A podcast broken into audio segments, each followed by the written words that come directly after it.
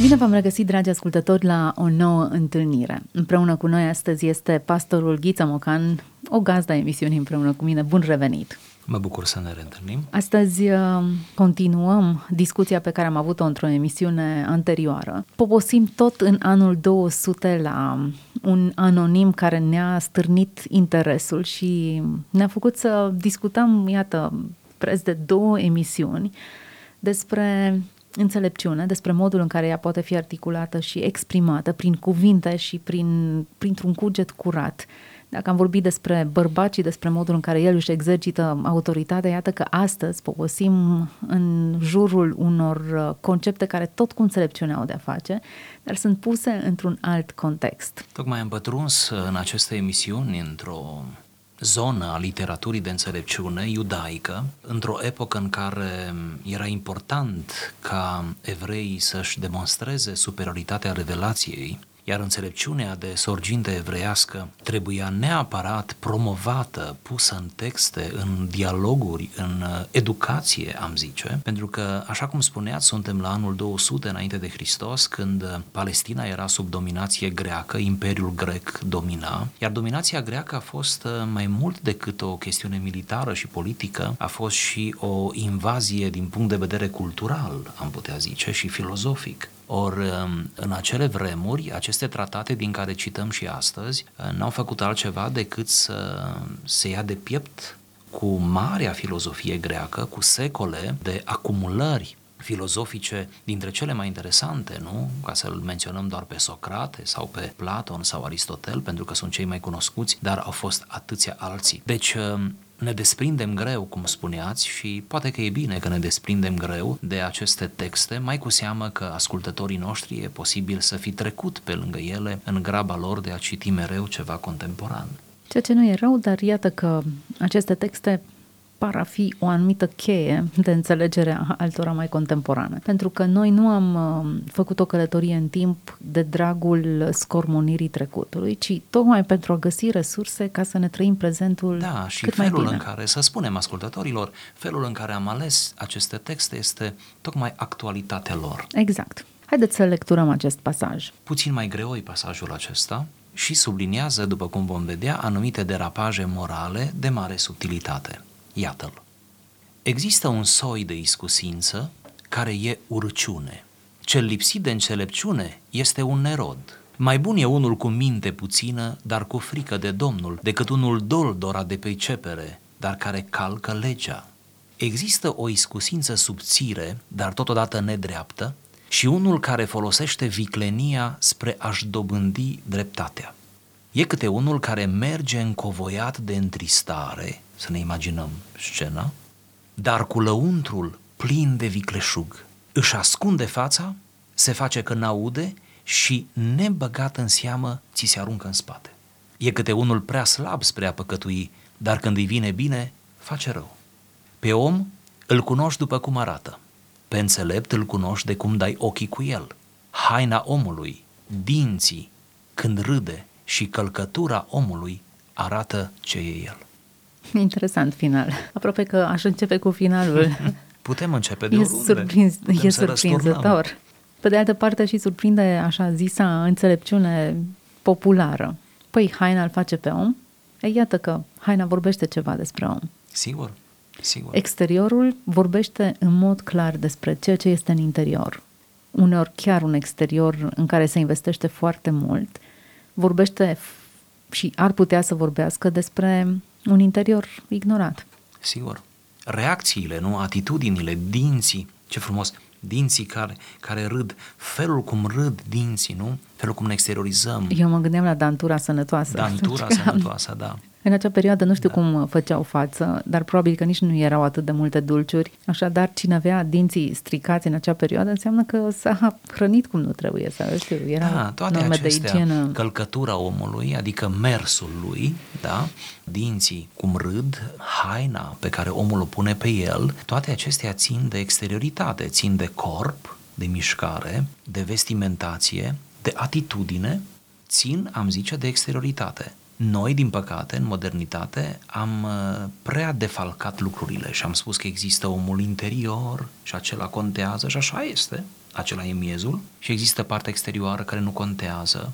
Evreii nu gândeau deloc așa. Spre deosebire de filozofia greacă, care a fost dihotomistă oarecum, gândirea și înțelepciunea evreiască era holistică. Holistică adică era integrală. Pur și simplu, exterioritatea era strâns legată, contopită cu interioritatea. Ceea ce ești pe dinăuntru se vede în mod necesar, în mod izbitor în afară. Aș vrea să plecăm de la această frumoasă aserțiune care este sugerată de textul nostru, cum că nu putem să rupem omul în două ci el este și dacă este, este în mod integral și semnalmente al exteriorității sale, mici gesturi trădează de fapt interioritatea lui.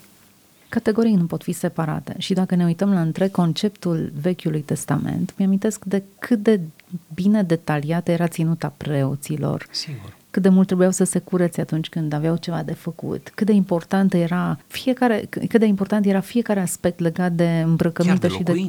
Exact toate erau foarte bine definite. Toate bine reglementate, toate bine rânduite și cu o atenție la detaliu uimitoare.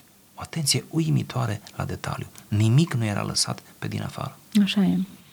Și în mod indiscutabil, rolul acestor descrieri este să înțelegem cum gândește Dumnezeu. Am fi tentat să deformăm realitatea privind-o din perspectiva Harului, gândindu-ne la un Dumnezeu care înghite totul și struțul și cămila și absolut tot, orice enormitate, ca la un Dumnezeu care, prin fața căruia trece orice. Dar acest Dumnezeu care ne trece cu vederea păcatele atunci când ne pocăim, ne da. pocăim de ele, acel Dumnezeu ține cont de cel mai mic detaliu.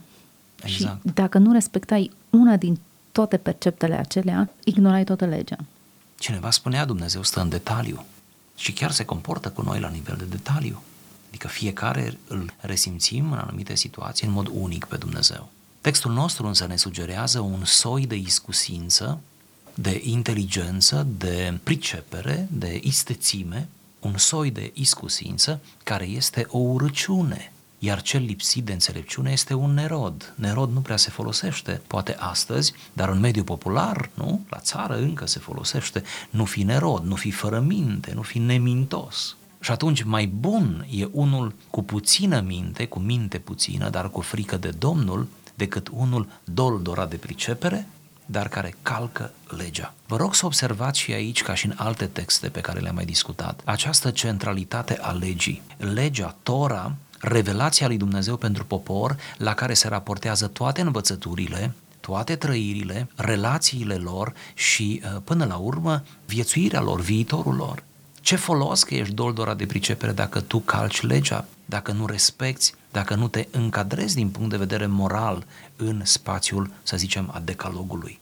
Ce folos? Acum, e interesant alăturarea celor două propoziții. Cel lipsit de înțelepciune este un erod, dar totuși mai bine să fii cu minte puțină, dar cu frică de Domnul. Cu siguranță că nu îl laudă pe cel lipsit de înțelepciune aici, ci doar pe cel care are mai puțină cunoștință. Da care a acumulat mai, mult, mai puține informații. Da, cel cu mai puțină minte l-am putea traduce cel limitat. Limitat din condiții obiective. N-a avut acces la educație.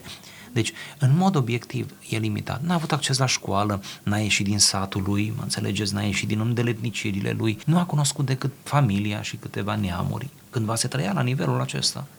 Pentru noi e greu acum să ne imaginăm, dar cel cu minte puțină este cel care a căzut într-un context de viață limitativ.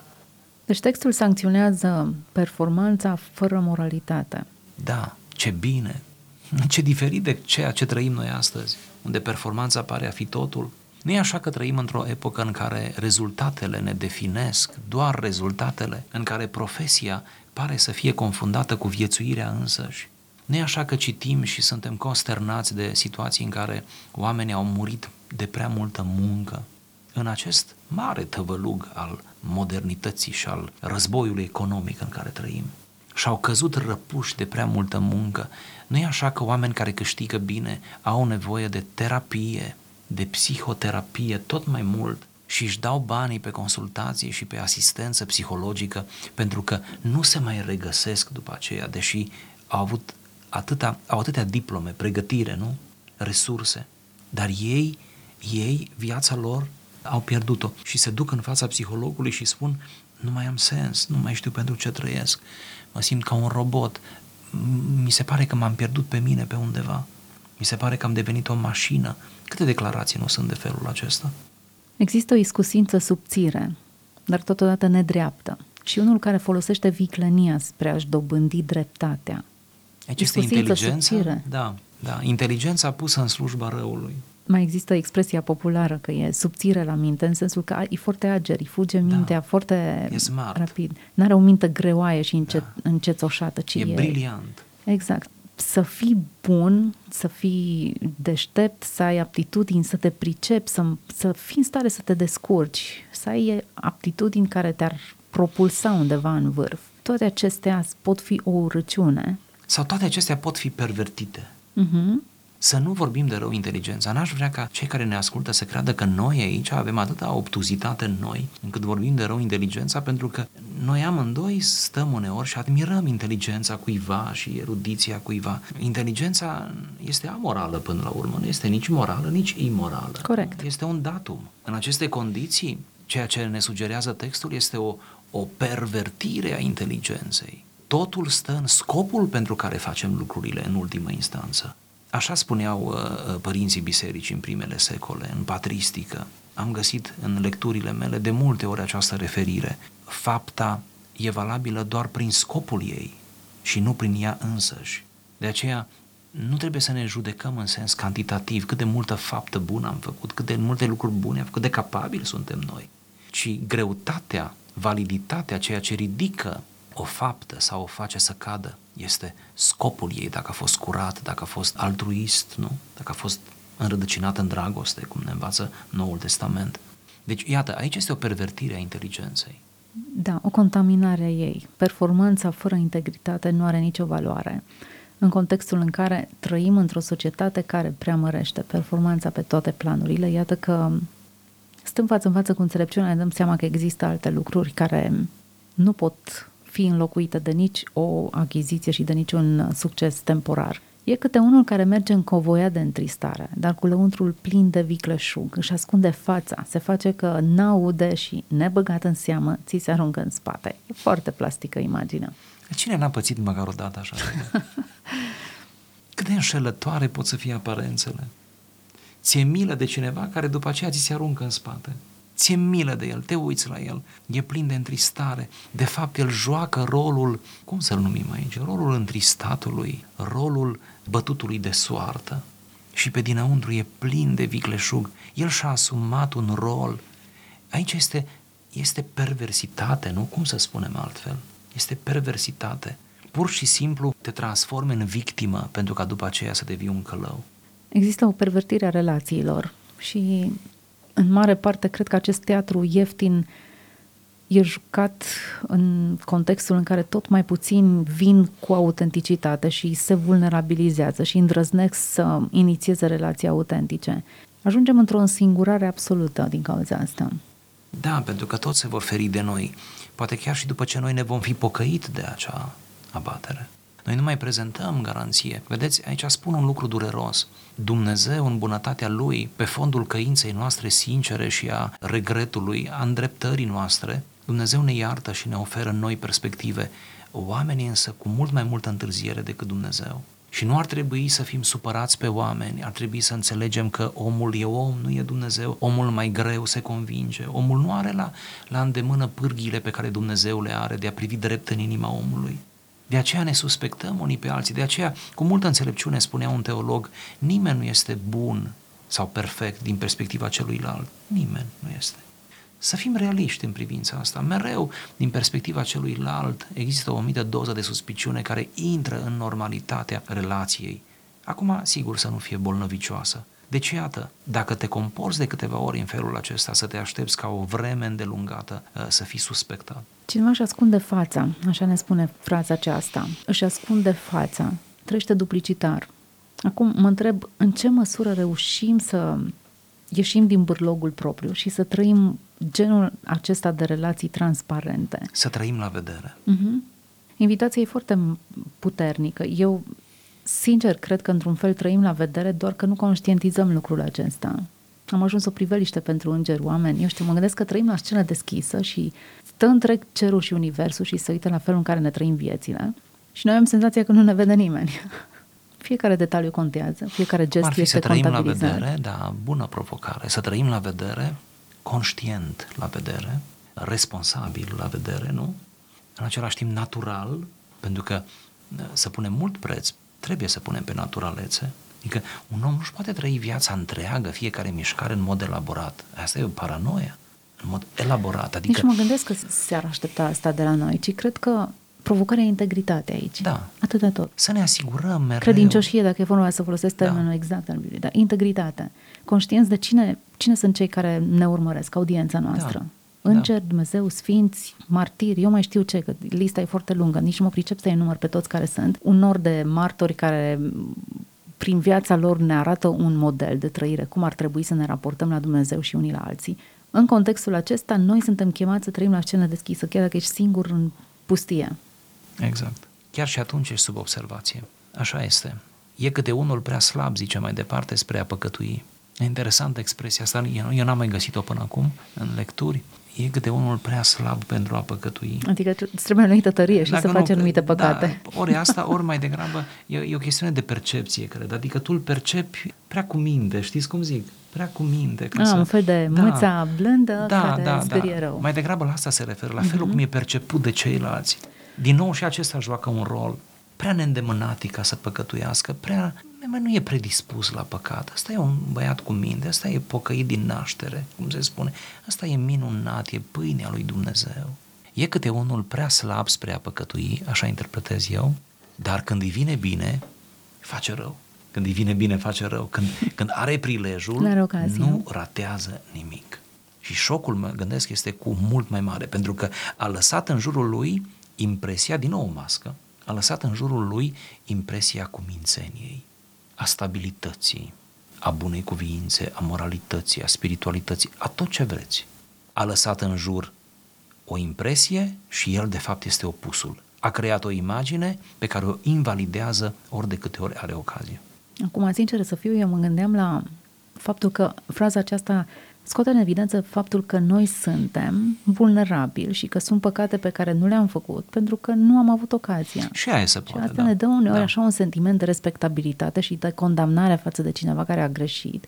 Ne În face să ne mintea mea, "Măi, eu simțim victorioși, niciodată- măcar că n-am purtat bătălia, nu? Exact. Niciodată, niciodată n-am luat mită, dar nici nu am fost într-o poziție în care ar fi trebuit să Da, aș fi fost tentată sau alte situații în care s-ar putea să fi reacționat mai prost decât persoana pe care o condamn. Ne lăudăm cu victorii pentru care n-am luptat, nu? Exact, exact. Și atunci cred că ne-ar trebui aici așa o porție de umilință și puțin să ne scuturăm de spiritul acesta de judecată, acuzându-i pe ceilalți de lucruri pe care le-au făcut în situații cu care noi nu ne-am confruntat până acum. Pentru că atunci când îi vine bine cuiva, face rău.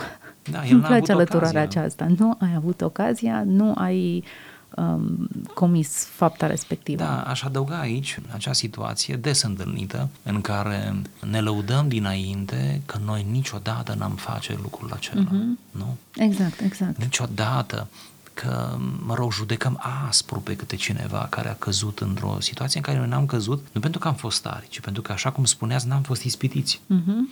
Noi nu am face și culmea, de obicei, cine, cine strigă tare asta e, e cel mai vulnerabil. Pe de altă parte, am observat, uh, recent am observat o persoană um, acuzată de corupție care avea mesaje pro-familie foarte puternice și mesaje împotriva homosexualilor. Acum, noi nu susținem păcatul și vorbim despre păcat, dar ne e foarte simplu să vorbim în, împotriva unui păcat față de care noi nu avem nicio sensibilitate, vulnerabilitate. Da, și nu am ne fost în lasă preajma rece. N-am fost în preajmă și fenomenului. nici nu Da. e un punct slab pentru noi. Adică Da. pur și simplu nu e o, un, o miză pentru noi. În timp ce în alte zone în care suntem vulnerabili, sunt zone camuflate foarte bine, la fel cum e omul pe care îl menționam înainte. Și în fine, ultima propoziție, pe om îl cunoști după cum arată. Și asta e o sintagmă care mă gândesc că toți o întâlnim în viață. Pe înțelept îl cunoști după cum sau de cum dai ochii de el. Deci de la prima întâlnire. După felul cum arată, după comportament, după călcătură, după dinții cu care râde, de, după haina pe care o îmbracă, iată detalii, îl cunoști pe om. Poate ar trebui să punem sub formă de întrebare, îl cunoști pe om după cum arată?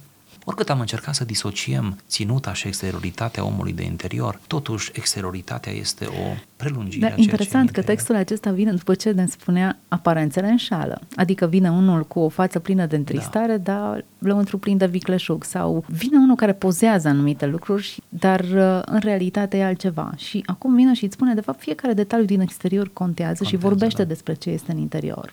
Da. Asta nu înseamnă că dacă vine cineva cu un mesaj triumfalist și își laudă integritatea și bunătatea, neapărat așa și este, dar aceasta înseamnă că fiecare detaliu despre o persoană vorbește despre valorile ei și despre ce socotește important. Da, așa afirma că toate aceste referiri sunt la gesturi necontrolate, adică nu necontrolate, neelaborate. Mai degrabă cred că se referă la gesturi, atitudini, reflexe necondiționate ale persoanei nu atunci când el își elaborează. Din potrivă, aș vedea aici uh, o antiteză, prima parte sunt gesturi elaborate, controlate pentru a încerca să creezi o falsă imagine despre tine, iar partea finală este că gesturile necontrolate, de fapt, acelea mărturisesc corect despre tine. Gesturile mărunte, ieșirile în decor, momentele acelea când când n-ai putut să controlezi până la ultimul detaliu cuvântul, gestul, mișcarea și așa mai departe, felul tău obișnuit de a fi. Prima reacție s-ar putea să fie cea care vorbește cel mai mult despre da, ce da, este în interior. Da, da. Interesantă perspectivă. Iată un text pe care l-am întors pe toate părțile și care ne-a vorbit despre aparențe, despre ce se întâmplă în interior și despre modul în care exteriorizăm înțelepciunea care este sau care nu este în noi. Vorbim despre înțelepciune de câteva emisiuni. Nu cred că am putea vorbi suficient. În mod special, dacă e o criză în lumea aceasta, cred că am putea o numi da, o criză de nu înțelepciune. e o criză de informație. Ci de înțelepciune, de, de felul în care administrăm da, informația da, și o da. trăim și o aplicăm în viața da. noastră. Și o altă criză sesizată pe toate planurile acestui text este o criză de integritate, de dreptate, pusă în antiteză cu abilități pe care nu le putem vorbi de rău, dar care nu pot compensa lipsa de integritate a unei persoane. Da, de caracter până la urmă. Indiferent cât de sus ar urca ierarhic, indiferent ce performanțe ar obține, indiferent cât de bun ar fi într-un anumit domeniu, nu poate să substituie integritatea. Da, niciodată performanța, cum spuneați, nu poate să înlocuiască moralitatea, caracterul, niciodată. Legea, legea vechi testamentală decalogul, dacă vreți, în varianta de sinteză, nu poate fi înlocuită cu nimic. Vă imaginați că sunt rabini, au fost rabini și teologi iudaici care au afirmat de-a lungul secolelor că dacă ei, ca popor, evrei, ar fi ascultat de lege, ei n-ar mai fi avut în Vechiul Testament sau în Biblia lor decât cele cinci cărți. Pentru că n-ar fi fost nevoie de profeți care să strige cărți întregi după ei, N-ar fi fost nevoie de cărțile de înțelepciune care să cheme și ei la același lucru, la lege, dar pe altă cale, aceste cărți? Ei spun că dacă ar fi fost ei cum trebuie, ar fi avut doar cinci cărți, doar legea. Le-ar fi fost de ajuns. Nu s-ar fi adăugat celelalte. Celelalte sunt dovada lipsei lor de consecvență. Ceea ce mi se pare o analiză extrem de francă și de inteligentă. Hmm. Și totuși aveam nevoie de continuarea aceasta. Sigur, sigur. Pe de o parte, ca să ne înțelegem pe noi înșine. Admir foarte mult Biblia, o carte cu atât de multă onestitate. Să fim serioși, dacă am fi descris noi pe Avram, pe David, pe toți eroii, am fi inclus toate eșecurile și poveștile lor negative. Da, Episodul cu Sara, cu Egiptul, cu ascunsul, cu chiar le-am fi inclus noi în, în poveștile noastre. Dar faptul că ți se prezintă cu atât de multă acuratețe povestea cu toate falimentele și succesele ei, E o portă deschisă pentru oricare dintre noi care nu suntem oameni perfecți, ci venim cu falimente și da. cu succes. În asemenea biografii ne regăsim cu toții, nu? Asta e scopul, să ne regăsim. Îndrăznim. Da, să învățăm să, și prin aceste texte și tot ce vorbim pe aici, să învățăm să ne asumăm textele Scripturii și să fie mai mult decât texte, să ne imaginăm în intriga acestor texte și în narațiune.